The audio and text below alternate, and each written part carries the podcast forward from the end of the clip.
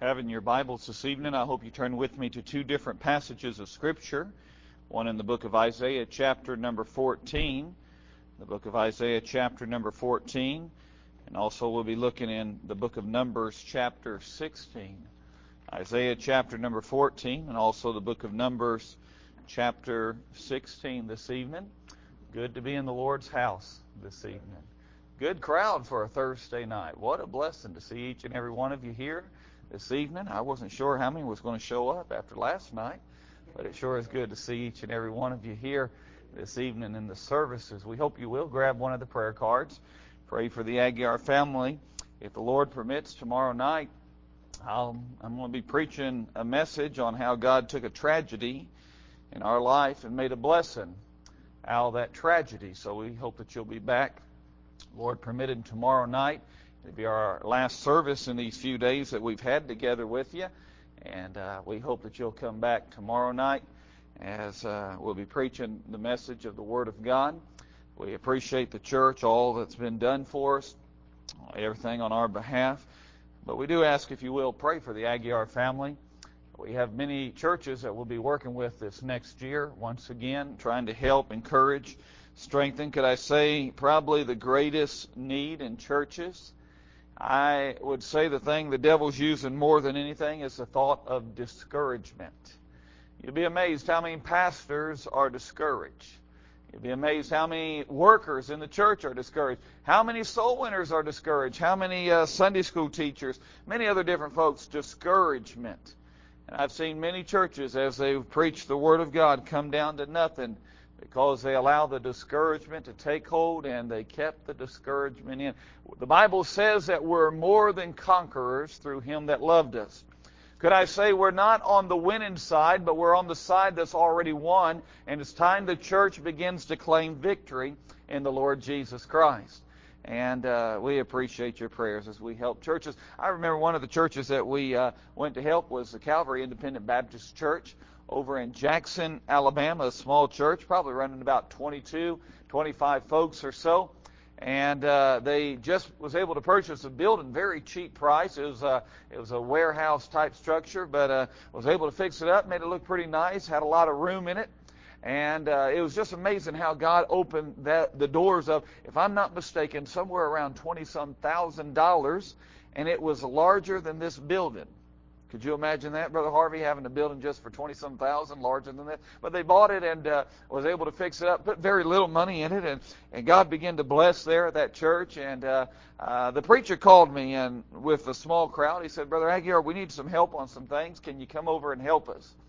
So we went ahead and planned a, little bit of time. I think we planned for about two and a half weeks, and he wanted us to preach a revival at the end of those two and a half weeks. But uh, uh, during the daytime of the uh, other weeks, we began to work on the building, and there was two bathrooms they needed to have redone, and so we began to tear out the bathrooms. Sometimes it's easier just to tear everything out. You know, it's something like a Christian's life. Sometimes it's good just get rid of all the old junk and just put some new things in. It really is. But anyway, we began to tear out uh, uh, the old bathrooms and uh, all the different odds and ends, and we had to replace quite a bit of the flooring and things of that nature from leaks and odds and ends of that nature. But well, after a little bit of time, we was able to go ahead and repair both the bathrooms completely, put in new closets, put in a lot of different things in there. When it was finished, the preacher said, "Brother Aguiar, I'm going to ask a favor of you. We are a Baptist church, and we need a baptism baptism pool." And uh, he said, We have been using the creek, and the creek's been pretty good, except in January, February. You say, Well, Brother Aguiar, that's just one time the, the people have to get in. Have you ever thought about the preacher? I mean, just think about it. And uh, he was asking me, he said, Is there any way that you could build a baptistry? And so I started thinking for a moment, and we was going to, I was thinking about maybe cement block and then fiberglass in it, or wood and fiberglass, a lot of different things. But uh, as we began to think, I was driving down the road on the left-hand side. In fact, I've seen them here, even in uh, in this state. They have a septic tank. Now, I'm thankful it was a new septic tank. I really am. I, I am thankful for that. But it's a it, you've probably seen it driving on 195 or one of these roads I was on. I don't know. Uh, but the yellow septic tank holds about 1,200 gallons, and if you look at it, it's about seven foot long about five foot wide and about four and a half foot deep. It's just about right to get a person underwater and, and get them baptized. And so we went ahead and took that septic tank and uh, brought it in, and uh, we began to fix up around it, put a drain and uh, you know the water set up and everything like that, and uh, began to work on that thing. And then we took that swimming pool blue paint. The only thing swimming pool blue paint's good for is a baptistry. You say, why isn't it good for a swimming pool? Because Christians ought not to be found in it. But anyway, the blue paint was good, and uh, we went ahead and painted that thing and uh, dressed it up, made it look really nice. It matches the church. Well, make a long story short, within 22 hours, the thing was completely finished, except for the drying. Everything was completely done, and probably about $500. I don't know if you've priced these different ministries of baptistries. Do you realize a baptistry will run anywhere a cheap one for about fifteen hundred, all the way to thirty five hundred dollars, and they say that's a ministry? You know, it bothers me that all these ministries are making buku money. It really does. And uh, you know, I start to think for a moment a ministry is something that you don't charge for. Now think with me. The church has a Sunday school. That's a ministry. The church is getting ready to set up a, a serviceman home here. A ministry. The church has tapes where you can go ahead and uh, do the different taping. A ministry. Some of you have gone out to the field and uh, uh, a lot of different places, and the church sent some tapes and maybe some tracks and uh, maybe a care package, many different things. A ministry, and it bothers me when all these different ministries begin to get rich quick. It really does. But that's just a pet peeve of mine. But uh, I'm just thankful the Lord allowed us to go in and for about two and a half weeks help a church that was in need of some help. While we was there, we was able to be an encouragement. You'd be amazed our hours. Sometimes we stay up, and uh, sometimes our bedtime's not till two, three o'clock in the morning, trying to encourage, trying to be a blessing. Sometimes there's some pastors right on the edge, getting ready to give up. And you'll be amazed what a little bit of edifying of the body of Christ, what it will do. You'll be amazed taking a Sunday school teacher and just sharing a little bit about how good God's been, how it would make all the difference in the world. We're thankful that the Lord allowed us to help small, struggling churches in America. The book of Isaiah, chapter 14, is where I'm drawing your attention tonight. And then we'll be looking in the book of Numbers, chapter 16 also. Once when you found your places, if you'll stand with me, we'll honor the Lord tonight in our reading. The book of Isaiah, chapter number 14. This evening I want to preach on this thought, the tragedy of going to hell. I believe one of the things that have been left out in many of our churches is the thought of the preaching on the subject of hell. It is interesting that the Lord Jesus preached more on hell than he did on heaven. It is interesting that the subject of hell came up more in the teaching of the Lord Jesus Christ than probably any other subject. And today it's sad to say, but the church member that's been in the church for six years in the average Baptist church has only heard one message on the subject of hell. I begin to think on this subject where there is no vision, the people perish as the thought of hell and what would take place because of the consequences of sin, as that's left out, could I say there's a lot of people in our churches that will die and go to hell though they've been baptized, though they joined the church, though they've given money in the offering plate, they played the part of a church role. I believe we need a vision of the place called hell. And so tonight I want you to notice with me in the book of Isaiah, chapter number 14. I know it's a familiar passage of Scripture to some of you, but there in verse number 9, if you notice, the Bible says, Hell from beneath is moved for thee to meet thee at thy coming. It stirreth up the dead for thee, even all the chief ones of the earth. It have raised up their thrones, all the kings of the nations. All they shall speak and say unto thee, Art thou also become weak as we, or art thou become like unto us? Thy pomp is brought down to the grave, the noise and the noise of thy vow, the worm is spread under thee, and the worms cover thee.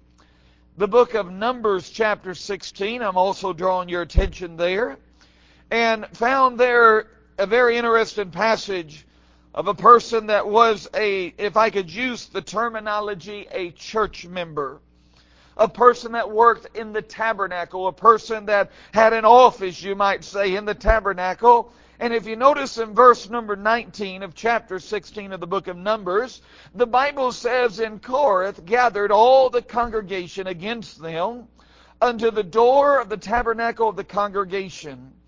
And the glory of the Lord appeared unto all the congregation, and the Lord spake unto Moses and unto Aaron, saying, Separate yourself from among this congregation, that I may consume them in a moment. And they fell on their faces and said, O God, the God of the spirits of all flesh, shall one man sin, and wilt thou be wroth with all the congregation? And the Lord spake unto Moses, saying, Speak unto the congregation, saying, Get you up from about the tabernacle of Korath, Dathan and Abiram. And Moses rose up and went unto Dathan and Abiram, and the elders of Israel followed him. And he spake unto the congregation, saying, Depart, I pray you, from the tents of these wicked men and touch nothing of theirs, lest ye be consumed in all of their sins. So they got up from the tabernacle of Korath, Dathan and Abiram on every side, and Dathan and Abiram came out and stood in the door of their tents, and their wives and their sons and their little children. And Moses said, Hereby shall ye know that the Lord hath sent me to do all these works, for I have not done them of my own mind. If these men die the common death of all men, or if they be visited after the visitation of all men, then the Lord hath not sent me. But if the Lord make a new thing, and the earth open her mouth and swallow them up, and all that appertain unto them, and they go down quickly into the pit, then shall ye understand that these men have provoked the Lord. And it came to pass, as he had made an end of speaking all these words, that the ground claved asunder that was under them, and the earth opened her mouth and swallowed them up, and all and their houses, and all the men that appertained unto Korath, and all their goods. They and all that appertained to them went down alive into the pit, and the earth closed upon them, and they perish from among the congregation. Father, tonight I pray that the Holy Ghost of God might work tonight in every heart and every life. Lord, tonight, I pray you'll search every heart. Lord, there might be some different thoughts in the folks' mind tonight. Maybe deep down inside, some are thinking, I was baptized many years ago. There might be some thinking, well, because mama or daddy or because grandma or grandpa was a Christian, surely I can go to heaven. Father, there might be some thinking tonight that I'm really a good person. Father, I pray tonight the Spirit of God might convict souls and show the need of a Savior tonight. May the Lord Jesus Christ be high and lifted up. And Lord, we'll praise you and thank you in Jesus' precious name. Amen. Amen. Thank you. You may be seated this evening.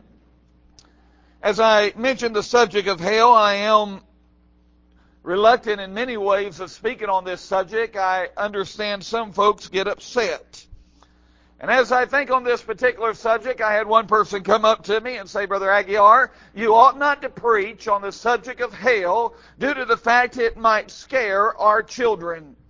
Could I say tonight, I believe it's very needful that your children know about the place called hell. Now, I will say this I do not preach a message in any way to scare folks. I do not believe that salvation is needed. Now, don't get me wrong, I believe it is needed, but I don't believe that we should get saved just to escape hell. But I want you to realize with me salvation, what it is, is being with the Lord Jesus Christ and God Himself. And those that do not believe on the Lord will be separated from God in a place called hell. Could I say the worst thing that could ever happen to a person, and I'm saying it tonight, is to be separated from God. The punishment of being separated from God is burning in a place called hell. But could I say the greatest tragedy, the greatest thing, the worst thing is to be separated from God Himself. And that place is a place called hell. I begin to think for just a moment in the passage of Scripture. And as I preach this subject, some people say, well, Brother Aguiar, is it really needed? Had a young lady, she mentioned that she doesn't want her children to know anything about the subject of hell until they become teenagers. Could I say it might be too late? I believe that the Spirit of God works with folks far before the teenage years come along. I really do. I start to think for just a moment, and I ask you this question Do you want the truth tonight from the Word of God? I begin to think on this subject, and as I do, I begin to think if I had a problem with my automobile, and not late, uh, not re, uh, recently, I had a problem and I couldn't figure it out. Took it to a few different, you might call them backyard mechanics. They couldn't figure it out. Finally, because of that problem, I ended up taking it to a dealership. And the dealer went ahead, the different ones, the mechanics that have studied in the field of mechanics.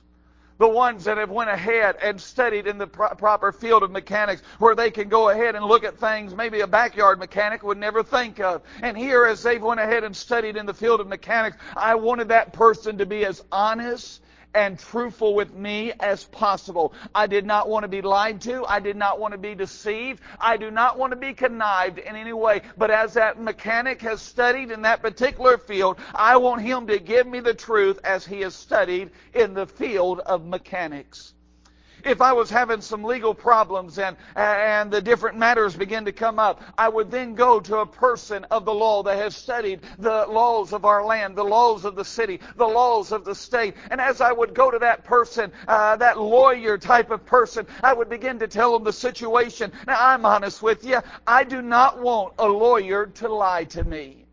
I do not want him to deceive me.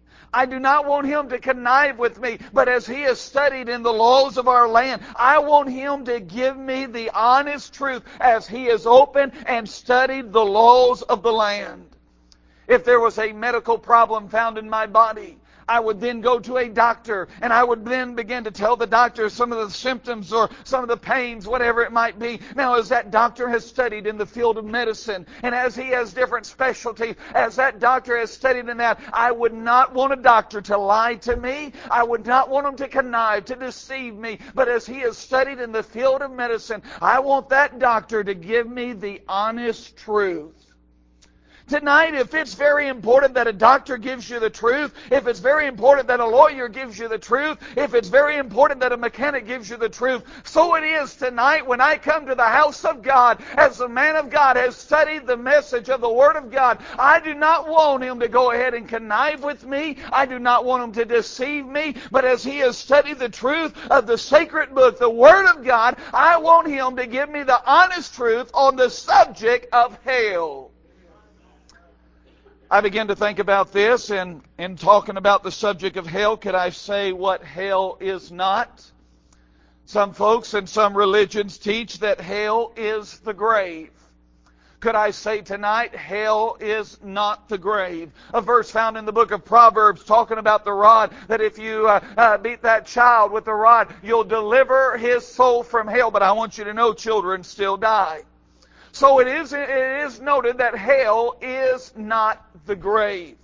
Could I also say hell is not this life on earth? Listen, you might have had a rough life. You may have had things to come in your life. You may have had tragedies. You may have had disappointments. There may have been things that tonight you would not even want to discuss, even talk about. It may have been a rough life, but I want you to know hell is far worse than what this life can ever offer to you. Hell is far worse than the worst person living here on planet earth. Hey, I want you to know hell is a horrible place.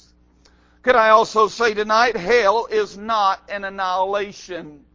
A lot of folks think, well, if I die and go to hell, after a little bit of time, I will burn up, or whatever the case might be, and then it's over. But could I say and submit to you tonight, from what I found in the Word of God, that hell will go forever and ever, and the souls that go to hell, they'll stay there forever and ever, living and burning for all eternity. I also think for just a moment, hell is not a purgatory. And that after a space of time when somebody maybe can do something that might appease God, that might go ahead and make God happy, perhaps by a prayer or, or uh, uh, some type of special sacrament or, or some type of, uh, uh of event that could take place that that person then can earn a way out of the place of hell. Hell is not a purgatory. A few thoughts on the subject of hell before we even get into the message that Jesus made known about it. In Matthew chapter number 10 and verse 28 where he says, And fear not them which kill the body, but are not able to kill the soul, but rather fear him which is able to destroy both soul and body in hell. He also made mention in Matthew chapter number 18 and verse 8 and 9, Wherefore if thy hand or thy foot offend thee, cut it off. It is better for thee to enter into light, halt, or, or maim, rather having two hands or two feet, to be cast into everlasting fire. He said, If thy eye offend thee, pluck it out and cast it from thee. For it is better for thee to enter into life with one eye, rather having two eyes, to be cast into hell fire. I begin to think for just a moment in, Rome, in Revelation 14 and verse 11, how the smoke of their torment ascended up forever and ever, and they have no rest day nor night, who worship the beast in his image, and whosoever receiveth the mark of his name. Could I say, hell is an awful place to go to? I begin to think for just a moment on this subject. And chapter number 16 is very interesting in the book of Numbers. Here we have a live account of a man that died and went to hell. You remember the story of Koreth. Time would not allow me to go into his entire life. But Koreth was one of the ones that would help to set up and take down the tabernacle. Koreth, we could call, uh, call him as a very religious person. He had a spot there with the, with the religious people. He would go in and maybe set up different parts of the tabernacle. Many of you remember the children of Israel journeying in the wilderness. Everything was in a portable sense. Koreth was one of the folks that helped set up the tabernacle. I begin to think about Dathan and Abiram, also different ones that helped to take part. And here it is, religious people dying and going down. The Bible says into the pit, literally going down to hell. You say, Brother Aguiar, I, I thought religious people go to heaven. No, I believe there's many religious people found in the place of hell. Just because a person's religious, that doesn't mean they know Christ as Savior. I began to think religion is probably our worst enemy tonight. The Muslims are religious. The Catholics are religious. The Baptists, many Baptists are religious, but religion will not get you into heaven. I believe very personally that many folks will miss heaven by simply 18 inches. That is from the heart, mind to the heart. Many folks have a knowledge of God, have religion found, but there, there's no relationship with the Lord Jesus. But here we find Corinth going down alive into the pit. The Bible says if our gospel be hid, it's hid to those that are lost, in whom the God of this world hath blinded their minds. There's two types of people, you might say. There's those that are found, and there's those that are lost. If you was to take the word lost, make perhaps an acrostic, that is the letter L, the letter O, the letter S, the letter T, we would find where the lost will go. You say, what do you mean? If it's not part of the the full message, I want to just I'm just giving you a little introduction. Here, the letter L, we would find the lost will go to a place of loneliness. This thought that we would meet with our buddies and have a great party and go ahead and enjoy all the things that we want to enjoy. And boy, we're going to go ahead and just have a party in hell. Could I say is so contrary to the Word of God? It is a place of loneliness. If you was to study the scriptures even farther, not only would you find it a place of loneliness, but you would find it's a place that will one day be cast into a lake of fire. Very interesting thought here for all eternity to be in that lake of fire burning for all eternity. And this is where the lost will go. If we was to look at the letter O, we would find that there is outer darkness. You say, Brother Aguiar, what do you mean outer darkness? Could you just imagine not being able to see anything in front of you, not being able to see anything on the side of you, but there a darkness that you might be able to say can be felt? Could you imagine being cast into a place of outer darkness? Could I say tonight, on the opposite side, those that know Christ, oh, it's a place of light, but hell is a place of outer darkness. You won't be able to see your friends there. You won't be able to see the different ones there. You won't be able to have your party that you've been bragging about so much. You'll be in a place of outer darkness, and there also the outcast. Could you imagine being cast away from God for all eternity? That's where the lost will go. I also notice that in the word lost, the letter S is the place of separation. A lot of folks they say, "Well, brother Aguiar, I'm never going to do. I'm never going to leave this person, this girl I love so much. Oh, she might be lost, but listen, we'll go to hell together. I want you to know you're going to be separated from her." I want you to know you'll be separated from everyone. It's a place of separation. It's a place of sadness. It's a place of sorrow. It's a place of smoke. Oh, this is the place that the lost will go. I think of the letter T. It's a place of timelessness. Many folks think, well, it'll get over after an hour. It'll get over after a day. Oh, surely after a week. Surely after a month. Surely after a year. But it goes on. It goes on. It goes on. A place of timelessness. The place called hell. From what we can find in the book of Luke chapter 16, it's also a place of torment. It's also a place of terror. Oh, tonight, the tragedy of going to hell. Could I perhaps use your imagination tonight? I firmly believe where there is no vision, the people perish. Where there's no vision of those lost and dying and going to hell, I believe the people perish. Tonight, could I say to Christians, we need to get a vision. We need to get back on the firing line. There's some folks slipping through our hands every day because we don't have a vision of those dying and going to hell. And for the lost tonight, could I say it'd be good if you could just get a vision of the place of hell? You say, why? Because you'll want to change your eternal destiny. I began to think if it was possible, I know it's not, but if it was possible, if tonight we all could get on a bus and go down to the place of hell like a tour would go, and if we could go ahead, I know it's not possible. I understand that. But tonight, if I could use your mind, and if we could go and begin to look down there in the place of hell, if we could begin to take a tour, and here the tour guide takes us through, and he begins to show us the different places found in the place of hell. There may be the crevice of the rockers. Those are the ones that sang a rocky song, had a, uh, had a different God, went ahead and worshiped the, the God of money or the God of materialism, whatever it may have been, but no longer are they crying out or singing out a rocky song, but they're crying out, He's Lord of Lords and King of Kings, talking about the Lord Jesus. But it's too late for them tonight. If we was to look, not only would we find the, cre- the crevice of the, uh, uh, of the rockers, we would find the crevice of the rebellious. Perhaps it started back at home with mom and dad. Then it went to the teachers. Then it went to the police officers. Then it went to the different ones, always rebelling and rebelling and rebelling. Oh, and I want you to know God looks at rebellion just as a sin of witchcraft tonight. Imagine the crevice of the reprobates those are the ones that went even against nature and did the things the Bible says that were not convenient. Hell's a horrible place. But I wonder tonight if maybe we could take that tour. I know it's not possible, but could you use your mind with me? What would be what would it be like if perhaps we could maybe talk to some folks down there?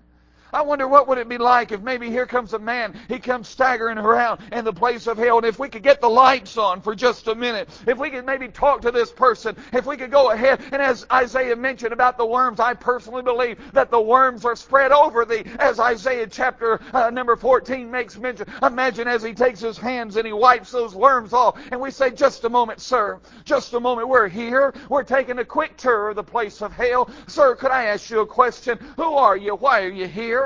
And as this man goes ahead and looks at us, and as he looks, there's the look of terror found on his face. And he begins to say, You want to know who I am? My name is Agrippa. I said, Agrippa. Wait a minute. I believe I read about you. Or are you the same King Agrippa that one day had that great missionary come in and he expounded the Word of God, took you from the book of Genesis all the way up to the resurrection of Christ, told you all of how to be saved? Are you the same one? And he begins to say, Yes, I'm the same King Agrippa.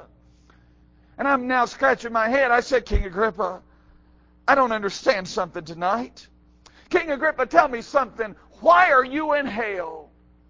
And Agrippa looks at me with the look of terror. And as he looks on the, with the look of terror, he says, I'll tell you why I'm here in hell. Because I was almost persuaded to be a Christian. Do you realize with me tonight, we have a lot of folks in our churches, they're almost persuaded. Hey, listen, you're almost persuaded to go ahead and get saved. You're almost persuaded to give your life to Christ. Oh, but there's something holding you back. There's something that's keeping you there. And I want you to know, you stay in that spot of being almost, and you'll die and go to a place called hell. We wander around for just a moment if it was possible. I wonder if we was to ask some, the next person we see coming over, he falls down. He gets up, all the screams, the torment that he's in, the pain that he's in. We say, Sir, excuse me. For just a minute, could I have a little bit of your time? Who are you? Sir, we're here. We just want to find out why folks are here in hell. Could you imagine with me as this man looks at me? He says, Well, you want to know my name? I said, Yes, sir. He says, My name is Felix. I said, Felix, wait a minute. I believe I read about you also. Are you the same Felix that one day had the Apostle Paul preach to him? Oh, are you the same one? He went ahead and, and gave you the gospel like he did another person. He said, I'm the same one. I said, Felix, I don't understand it.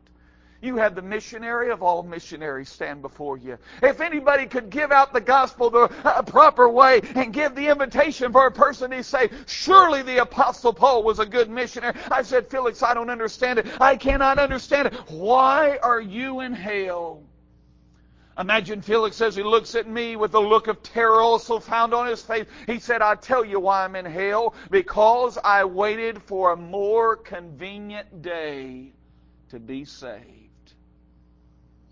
You know, we got a lot of folks here in our churches. They want to go out and sow the wild oats of sin. They want to go ahead and get to have the fun in this world. And they know that if they get saved, hey, a Christian comes out from among them and they're separate. Hey, and listen, Felix waited for a more convenient day. It wasn't convenient for him to get saved that day. Or even though the Holy Ghost of God, I believe, beat on his heart and begged him and asked him to come to Christ. Felix was waiting for a more convenient day. But I'll say this, it never came.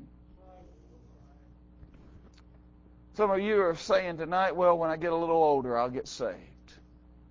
Some of you are saying tonight, maybe a bit longer. I got enough time. I'm a young person. I have enough time. There's no problem with my body. I'm in good physical health. And you're waiting for a more convenient day. Could I say tonight, if death came this evening, you'll die and go to hell we wander around for just a moment. If it was possible to see the different ones, if it was possible for us to make the tour, here comes a man. Sir, what are you doing? Sir, what's your name? What are you doing? He says, My name? I'm Pilate. I said, Are you Pontius Pilate? I said, What are you doing? He says, I'm trying to get the blood of that innocent man off my hands. I said, Pilate, wait a minute. Could I ask you a question? He said, What? I don't understand it. The Lord Jesus Christ came to you. You remember that day that he stood there before you. You looked over, you had every person to come in, tell everything they knew about him, and you even told the people as you looked before the people, you said you found no fault in them said, I remember that. Pilate, I don't understand it. Why are you in hell? As he looks at me with a look of terror on his face, he says, I tell you why I'm in hell. It's because I feared the people more than I feared God. You know, I begin to think for just a moment how many people are fearing people and they would get saved, but those people have such an influence on their lives. You're more concerned about that higher official that you're working with than you are about God. You're more concerned about that one that might go ahead and give a promotion. But my, if you get saved, start living your life for God, maybe they won't give you the promotion. And to be honest, you've been gambling with your life because you fear the people more than you fear God. It might be tonight that there might be a young person and you're thinking, well, what will my friends say? What would that boy, what would that girl, what would the different ones that I'm around, what would they say? What would the kids in the neighborhood say if I truly got saved by the grace of God? And my, you fear the people more than you fear God. Could I say tonight, you continue to fear the people and you'll end up in a place called hell. There's many others. There's Korah. Perhaps he said, I just wanted the position. Perhaps there's some like unto uh, uh, Judas that says, I just wanted the money. Perhaps there's other ones, maybe uh, uh, like Cain, that said, Well, I just wanted to have it my way. I didn't want to go God's way. I wanted to try it my way. And many folks in our churches tonight, they tried baptism instead of coming to Christ. They tried joining the church. They shook hands with the preacher. They went ahead and had everybody come by and shake their hand. But they've never been saved by the grace of God. What a tragedy to die and go to hell parable was given by the Lord Jesus Christ as the supper was made and folks were invited, and yet some said, Well, I would come, but I've just bought a piece of land. And you know what amazes me about different ones that will put a materialistic type good before the Lord? Well, you know, I got to go ahead and work on Sunday, and it's not right for a Christian to work on Sunday, and I know that, and but you just don't understand. I, I, I just got to have that piece of that house and, and that material goods and all the. One person said, "Well, I bought five yoke of oxen, and you'll be amazed how many folks want to just cruise up and down the road with a brand new car and show off." Hey, listen, and there and there's some they said, "Well, I married a wife." There's some folks that are allowing uh, uh, that mate to go ahead and stop them from coming to Christ. Maybe a boyfriend, maybe a girlfriend, but I'm saying tonight one day you'll go ahead and die and go to a place called hell. What a tragedy to die and go to hell. What a horrible thought. Hell's so horrible, a place of suffering. One day, all those that are in hell, and could I say hell, at one time the scripture says, have enlarged herself. I often wondered on this thought, and by no means am I being mean. But on the 11th day of the month of September, I wonder if hell enlarged herself. I wonder in 1912, when the great ship that was unsinkable began to go down, and many folks died, I wonder if hell enlarged herself. I wonder tonight about many others that have gone on to a place of hell. But there's going to come a day when one day the flames of hell, people will come out. You say, Brother Aguiar, people will come out of hell? Yes, according to the Word of God in the book of Revelation, chapter number 20, and there in verse number 14, the Bible says, And death and hell delivered up the dead which were in the hell. I want you to know one day the people will come out of hell, but when they do, they'll stand before an almighty God at a great white throne judgment. For there John said, I saw the dead, small and great, stand before God. And the books were open, another book was open, which is the book of life. And the dead were judged out of the things written in the books. And the Bible mentions in Revelation chapter 20, and verse number 15, and whosoever was not found written in the book of life was cast into the lake of fire.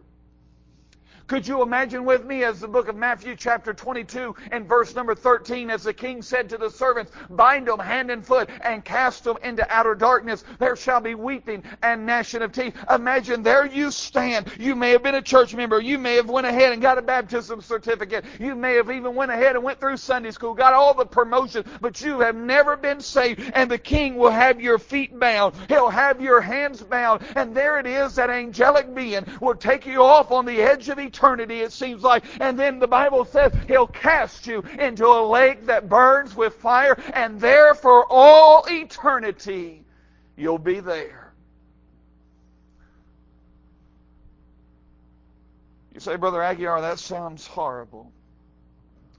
Can I say tonight what will be sad if a person here in this room, hearing the message, tonight would turn a deaf ear and reject the Lord Jesus Christ tonight. The tragedy of going to hell. My heart is saddened over different ones that's gone. I think of a grandfather back in the 70s, or back in 1981, I believe it was, the month of July. A grandfather that was ate up with cancer. I think of the time when we came back from Germany. I was a new Christian. The Lord called me to preach over in Germany, and mom and dad they they went somewhere and they left me there with my grandparents. My grandmother was saved. My grandfather lost and hell bound. I was preparing a message, and somehow it got off on the conversation with my grandfather. He wanted to know what I was doing. So I went over there with my Bible and with the message I just prepared. And I took my Bible and that message and I sat down with my grandfather for about 20 minutes. I shared with him a message that the Lord gave me. I shared with him and told him about the love of God and how God will go ahead and take the vilest sinner and make them clean. I told him about how Paul said that he was the chief of sinners and that Jesus can save the chief of sinners. And I remember asking that same grandfather that I loved so well. I said, Granddaddy, won't you come to Jesus? I remember as I looked in his eyes, and even though there, it seemed like there may have been water in his eyes, could I say that's not salvation? But he says, Dale, I'm glad for you, but just not now for me. In the month of July of 1981, we was in Natchez, Mississippi at a missions conference, Missions Institute. We got a call from my grandmother that my grandfather passed away. Oh, our hearts was broken.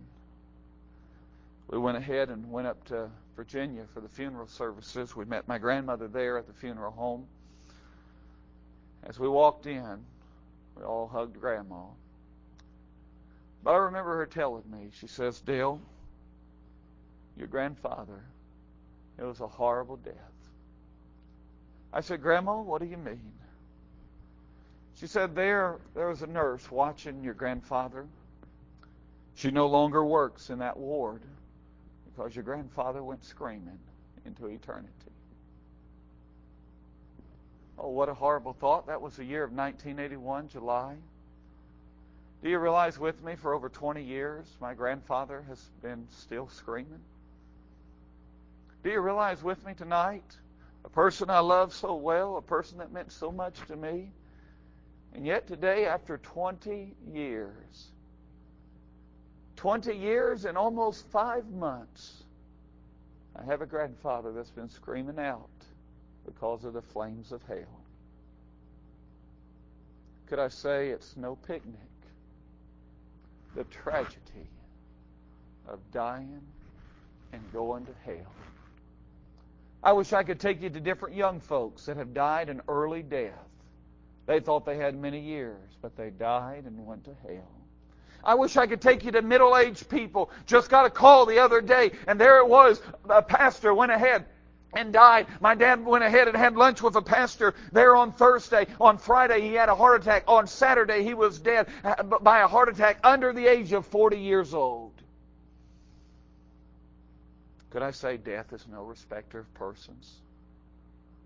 And the wages of your sin.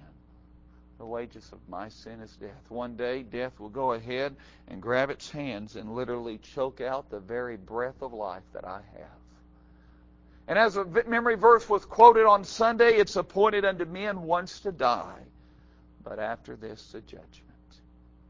Could I say tonight, don't gamble with the subject of hell. As I preach the message, I hate to leave people on such a offbeat or bad thought. I've taken and used your imagination just a little bit. We've viewed just very quickly the place of hell. Oh, a horrible place. But just for a few minutes, could I also use your imagination? And if it, I know it can't be possible, but if it was, could we jump on the same bus? Could we maybe instead leave that spot and instead of viewing the place of hell, tonight, could I use your imagination? Would you go with me, if it was possible, and let's view the place called heaven? Would you maybe just take a few minutes and just begin to think, as the Scripture says, how eye has not seen, ear has not heard, neither has it entered into the heart of man the things that He's prepared for? Would you maybe just think with me as we come up, if it was possible, and there is a pearly gate. Oh, it's a bright city. We listen for a moment, and there's the angelic beings as they're saying, Glory to God. I, I, I, holy, holy, holy. Could you just imagine as the saints of God, and we were looking at them, and they're casting their crowns before the Lamb of God. Could you just imagine the rainbow and a rainbow is a symbol of promise. And I'll say this tonight, all the promises of God are true. I want you to know He's never failed one promise. He's never broken one promise. Oh, there in heaven, when we get there, we'll see that rainbow representing the promises to be true. And in Him, as the Bible says, Amen. Hey, listen, it gives us something to shout about down here, but we see that rainbow. Oh, we begin to notice, and here comes somebody. They come walking down on that street of gold. And I will say this, you search the scriptures, I encourage you to do this. There's only one street mentioned in heaven. The street of gold, it is not in a plural sense. It's always used in a singular sense. You say, what do you mean, Brother Aguiar? You and I, we're all going to live on Main Street. There's not going to be any side street. There's not going to be any back street. Hey, listen, we're all going to be on Hallelujah Street. We're all going to be right on the main thing there in heaven. Oh, imagine the glory that's there. But here comes a lady. She comes walking up. And I said, ma'am, if it was possible, ma'am, we're right here on a tour. We're just taking a quick tour of the place of heaven. Tell us a little bit. Who are you? You? Why are you here? And she begins to say, Oh, well, many folks don't know my name. Most people know me as the woman at the well. I said, The woman at the well. She says, Oh, yes, my life was deep in sin. My life was horrible in sin. But I want you to know one day I met the Master. One day I met the Lord Jesus Christ, and He gave me wells of water that began to spring up in my soul. Oh, I trusted Him as Savior. I claimed Him as my Savior that day. Oh, what a blessing. This place is tremendous. Oh, could you just imagine with me the beauty of heaven, we begin to notice here comes a man. He comes walking and then he comes running. He goes ahead and keeps on running. He goes down one side, comes back the other. I stop him. I said, Sir, just a moment. I want to talk to you. Who are you? Why are you here? And I begin to think for a moment. He says, Oh, well, most people don't know my name. I'm known as the crippled man back on the earth. I said, The crippled man. He said, Oh, yes, from the birth I was crippled. I could not walk on my own. I had no way of help. There was no hope found in me. But one day I met the Master. One day I met the Savior. Oh, He laid His hands on me, and now I'm able to run. But more than that, He gave me eternal life as I tr- trusted Him as Savior. Oh, this place is such a beautiful place. About that time, here it is, I notice a man comes walking. He has a beautiful robe on. It's so white and clean. And I, I stop him. I said, Sir, tell us who are you? What's your name? Where? Uh, why are you here in heaven? Just imagine with me as he says, Well, most people don't know my name. They just know me as the wild man in the tombs. I said, The wild man in the tombs. He said, Oh, yes, I was wild. I had the devil more or less living in my life. I was given over, uh, uh, letting the devil run my life, and I lived in the tombs. I jumped in the fire. I went ahead and took rocks. I, I messed up my body. I brought scars. Oh, but you know what? One day, uh, there it is. I met the Savior. I met the Master. He went ahead and cast cast those devils out of me. And I went ahead and received him as Savior. I fell at his feet. And you know what happened when I fell at his feet? He said, What's I said, What's that? For some reason, I didn't want to be naked anymore. For some reason, I wanted to be clothed. And you know what? I got clothed, and when I got to heaven, I found out I still can be clothed. Oh, heaven is such a beautiful place. It's such a wonderful place. Here comes a man, and he, as he's walking, he's whistling a tune.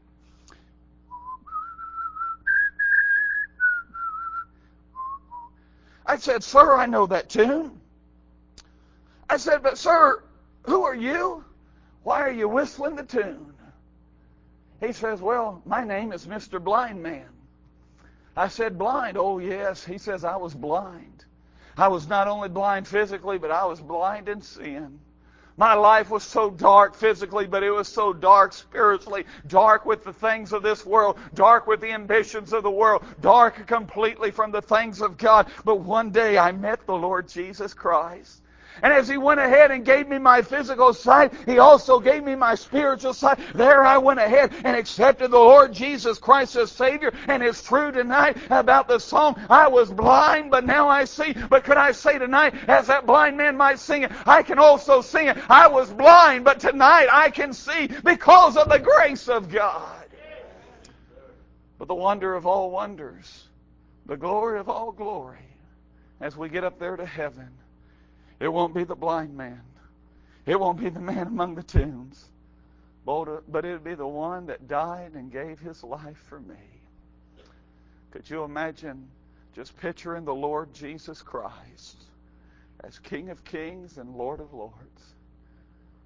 Oh, tonight, heavens. The heaven is a beautiful place. Could I ask you a very personal question? Why will you die and go to hell? When tonight God offers you eternal life in heaven with Him? Why will you die and go to a place of torment, a place of loneliness, a place of separation, a place of timelessness, when tonight you can come to know the Lord Jesus Christ as the Savior of your life? Hell from beneath is moved to meet you. The tragedy of going to hell.